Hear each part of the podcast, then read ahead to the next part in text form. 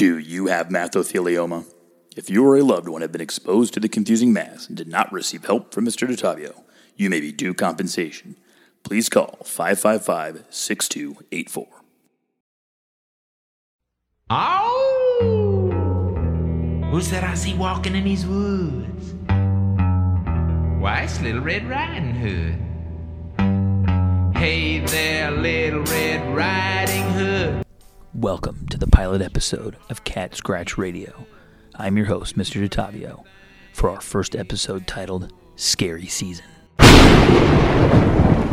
For this episode of Cat Scratch Radio, the guys and ghouls of Room 304 will break down various topics about Halloween. Prepare to be scared. But first, a note from our sponsors. This episode of Cat Scratch Radio is sponsored by Chateau de Room 304. At Chateau de Room 304, you can enjoy all the comforts of home, from uncomfortable seating to vintage desktop computers and even lagging Wi Fi. Use promo code DRIVETIME for 10% off your first reservation to Chateau de Room 304. Hi, I'm Lydia. And I'm Brenna. Today we're going to talk about the best Halloween movie of all time, our unprofessional opinion. So, the movie we want to talk about is Hocus Pocus. But I just wanted to ask you what you think about the Salem Witch Trials. Because the movie was loosely based off that, and we learned about it in class, but I'm not actually sure if the girl was lying about being a witch. I think that the Salem witch trials sound pretty real to me. Normally, I like horror movies, but Hocus Pocus is definitely my favorite Halloween movie, even though it's not scary, because it reminds me of my childhood.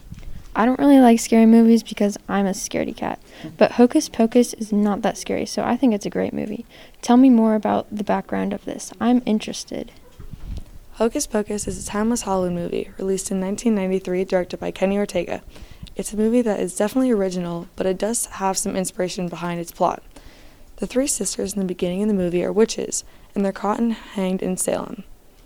This may sound familiar. Hocus Pocus claims that the Sanderson sisters were hanged in Salem in October 31st, 1693.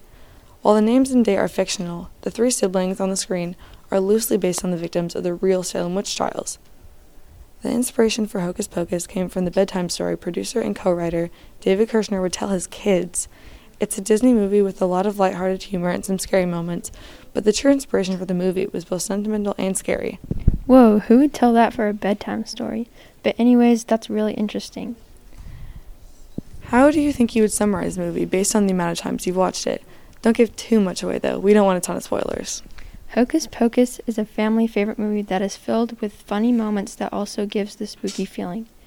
In this movie, Max Denson and his younger sister Dani move to Salem. With a new friend, Allison, they discover an old abandoned house with the scary backstory of the Salem witches. Max accidentally sets the witches free with a very unfortunate cost. Now, with the help of a magical cat who used to live in the house, they have to seal the witch's spellbook to stop them from becoming Im- immortal. Hocus Pocus is a great Halloween movie for the whole family, and a great mix of dark and lightheartedness that you could watch every year and never get sick of. This is a 10 out of 10 recommendation, and it's definitely worth the watch. Thanks so much for listening. Have a happy Halloween.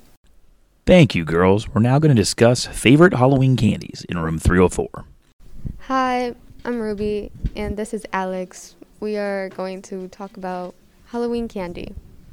Hi, I'm Alex, and today we are going to be talking about what is people's favorite Halloween candy. So, what I did today is I made a Google form and it was sent out to my class at room 304, and people did a survey to see what their favorite Halloween candy was. Our winner here was a vote of four Reese's cups. I thought people were going to say either Kit Kats or Snickers. So, there's a myth going around saying that candy in America is being poisoned. How is that even possible? But is Halloween candy a terrifying threat or an urban legend? Guess what, guys? That is a total myth. Now that we've busted that Halloween candy myth, you know one, your parents were only asking to check it to get their favorite candies out beforehand, and two, it's time for a station identification. You are now listening to Cat Scratch Radio, home of the Cougars. How old is too old to trick or treat? Big quick answer is that it depends on the person, but for the people who need to know the information, it's stated that 76% of answers on a survey said that 12 to 17 is the oldest age to trick or treat.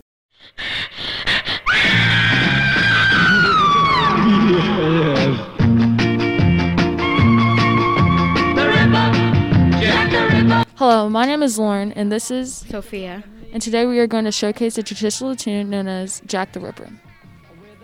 Everyone loves Halloween traditional tunes such as Thriller and Monster Mash. However, there are also classic Halloween songs that express a horrific, spine-crawling, daunting truth about this chronicle. For instance, the story of Jack the Ripper. Jack the Ripper was an English serial killer between August and November 1888. The notorious and famous serial killer has made his venture into pop songs of all styles for many years. In fact, some songs include the legendary guitarist Link Wray disclosing the horrid history, showing his instrumental surf guitar piece. Another famous single was released by Sutch song that was later on banned in 1988 because Sutch was planned to celebrate or honor this terror of murders. To add on, in 1987, Kool Moe Dee was dissed by LL, who was portraying himself as Jack the Ripper. A couple more examples include the Morrissey's version, which is inspired in the early 1960s, and a couple years later, another single was released. By the Motorheads were driving with a heavy metal band looking into the past. Lastly, came another heavy metal band, Volbeat, which took a novel approach and released a song named after the woman who was believed to be Jack the Ripper's final victim. All in all, Halloween songs are not always known for the spooky, spontaneous fun, but also can show the fearful, appalling truth behind the story of past events. Thank you and have a great Halloween.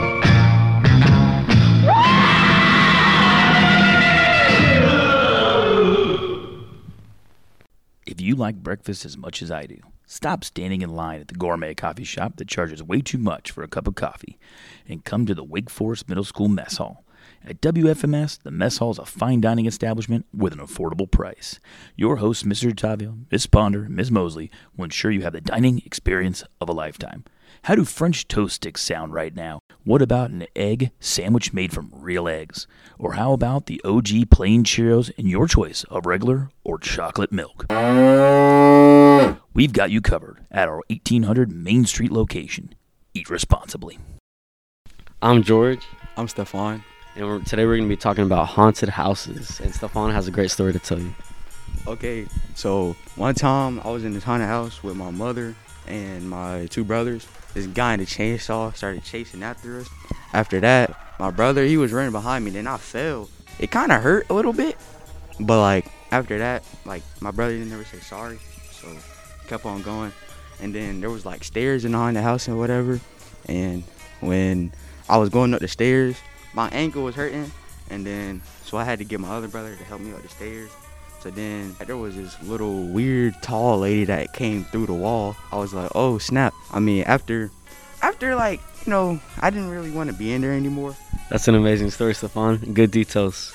I have a question. What do you think about ghosts? Do you think ghosts are real? Uh, actually, I think I, I think they are all real. Yeah. Was that lady coming through a wall a ghost? Yeah. I mean, no, she was just real tall, and it was kind of scary. Like, I won't go in that haunted house again though. I don't have really good stories about haunted houses. I have one good story when I was in California. There was this haunted house that you have to sign a waiver that they could actually touch you. So I was just walking, and some random person just grabbed me and pulled me into a room, and I had to like walk on my own path. Was, that was scary. Um, but in North Carolina, only thing I've done is Panic Point. It's not that scary. Hi, my name is Wyatt, and today in this podcast episode, we're going to be going over the history of horror films, specifically from the 1980s. The horror genre in the 1980s existed in the glorious time of when special effects finally started to take shape and really changed the playing field when it came to the quality of film production. When directors could finally deliver the, and fulfill the creative imaginations of the industry's audience, technical advances in the field of animatronics and liquid and foam latex meant the human frame could be transformed to an entirely new dimension on screen.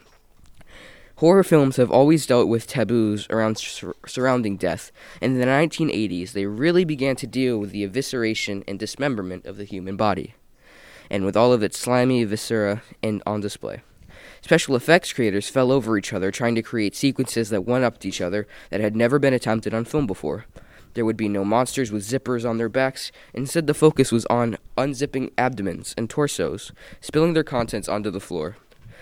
Over precious decades, movies managed to terrify the audience through the subtle suggestion. Quote from Frank Mancuso Jr., the co creator of the Friday the 13th fran- franchise If you can trigger someone's imagination, they'll scare themselves. One film I would really like to highlight and focus in on that would be overlooked on its release but now hailed as a classic would be John Carpenter's definitive take on body horror is another remake, although he took the Howard Hawks 1951 sci-fi thriller based on a short pulp story author by John W. Campbell called Who Goes There? The Thing from Another World and turned it into a gore fest that has never been equaled. Retrospectively, The Thing has proved itself to be one of the most important horror movies of the 1980s. Despite not being a box office success at the time, it is now seen to many as visionary from a technical standpoint. The special effects are far outstripped from anything previously seen, and certain scenes are horrifying to watch even today, nearly three decades ago. And philosophical perspectives. Like Invasion of the Body Snatchers, it offers a disclosure on what makes us human by examining what happens to, with our humanality or humanity is engulfed by alien biology. But sadly, the, of the end of the 1980s, horror movies were dumbed down to attract their target audience, with body counts through the ceiling and little attention being pl- paid to plot or emotion auth- emotional authenticity. A glut of sequels and copycats were released to state the appetites of the aficionados of the genre and no one else. It looked as though the genre might have gone into a permanent tailspin.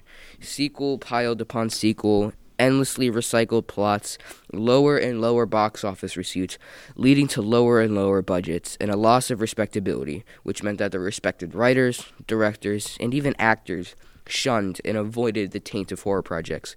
But horror movies had been here before, at the end of the 1940s, and once again the genre successfully managed to reanimate itself. Abandoning vials of luminous green serum, horror went back to basics and refocused on the most basic of all evils man's inhumanity to man. Oh man, that was scary. You know what else is scary? A bad report card. Are you at risk of a bad report card? Afraid you might get grounded forever? You're in luck. The new service called Drive Time is at your disposal. Drive Time is a dedicated 35 minute block every day where students can focus on iReady, Dreambox, goal setting, even that dreaded makeup work. Go to Drive Time or risk being haunted by bad grades. No report cards are in fact haunted. What if Halloween costumes came to life? If Halloween costumes came to life, what would happen in the next 24 hours, a week, a month, several years? What would people turn would people turn against each other? Would the military fall? To start us off, the costumes would come to life with pe- and people would start to panic. Within 2 hours, all the outfits would group up with similar ones. Zombies group up with zombies, vampires with vampires. In three to four hours, people would start to plunder stores, and they would buy out all the toilet paper. This reminds me of something. COVID. There would be riots in the streets of people trying to destroy the costumes. It wouldn't go very well.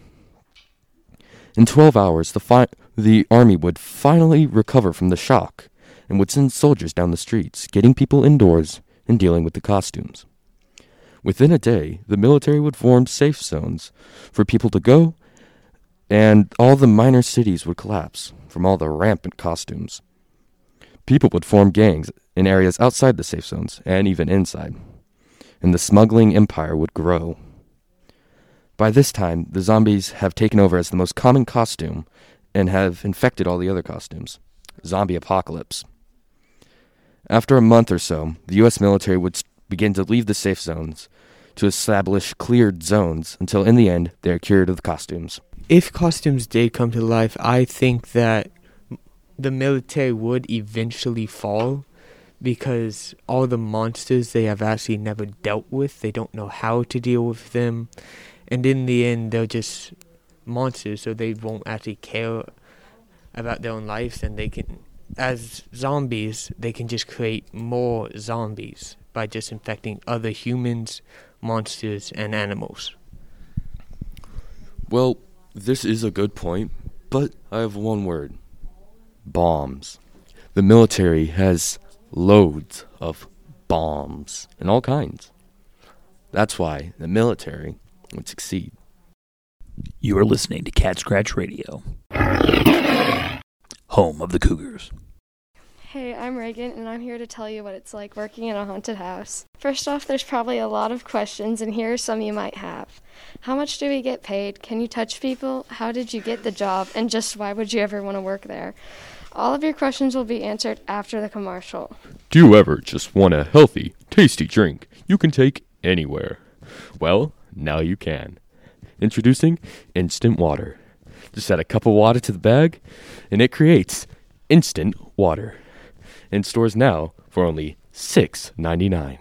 Thank you, Carson. Now, first things first, I work as a haunter in the haunted house, so I scare people who come in. So that means that this is going to come from my experience. Since everyone always asks, How much do I get paid? The answer is, drumroll please. I have no idea. We do not get paid until after the haunting season, so we have a few more weeks until then. We don't get paid for the hour, we get paid for how good our performances are. Second question Can you touch people? No, I can't. It's okay to fist pump, fist bump people if they ask like that, but you have to stay in character for everything you do. How'd you get the job? I went to this haunted house a year ago, but as someone who gets scared, and I loved everything about it. So I waited a year until I found out that they were having auditions, and I went and somehow made it. Okay, now why would I ever want to work there? It's actually really funny to be five foot and get to get a six foot person to scream and run out crying every weekend. And all the hard work is definitely worth it. My only tip is if you ever do work there, it's always wear bug spray and drink water. Reasons you might want to want to work there. Everyone is so nice that works there and they are hilarious. And it's really weird to see how terrifying they are after makeup. I do not recommend this if you can't handle working for hours and not knowing when it will close. We work a lot longer than you think. Most of my call times for makeup and my outfit is at 3, and I don't usually get home till 12. You need to understand some people can't handle being scared for the best sometimes. Some people can try hitting you or just screaming in your face and can't do anything about it but try keeping distance. It is totally worth it at the end though. Candy, music, movies, a taste of everything here on this scary season pilot episode of Cat Scratch Radio. I hope you guys enjoyed. Stay tuned for the next one. It'll also be a thriller.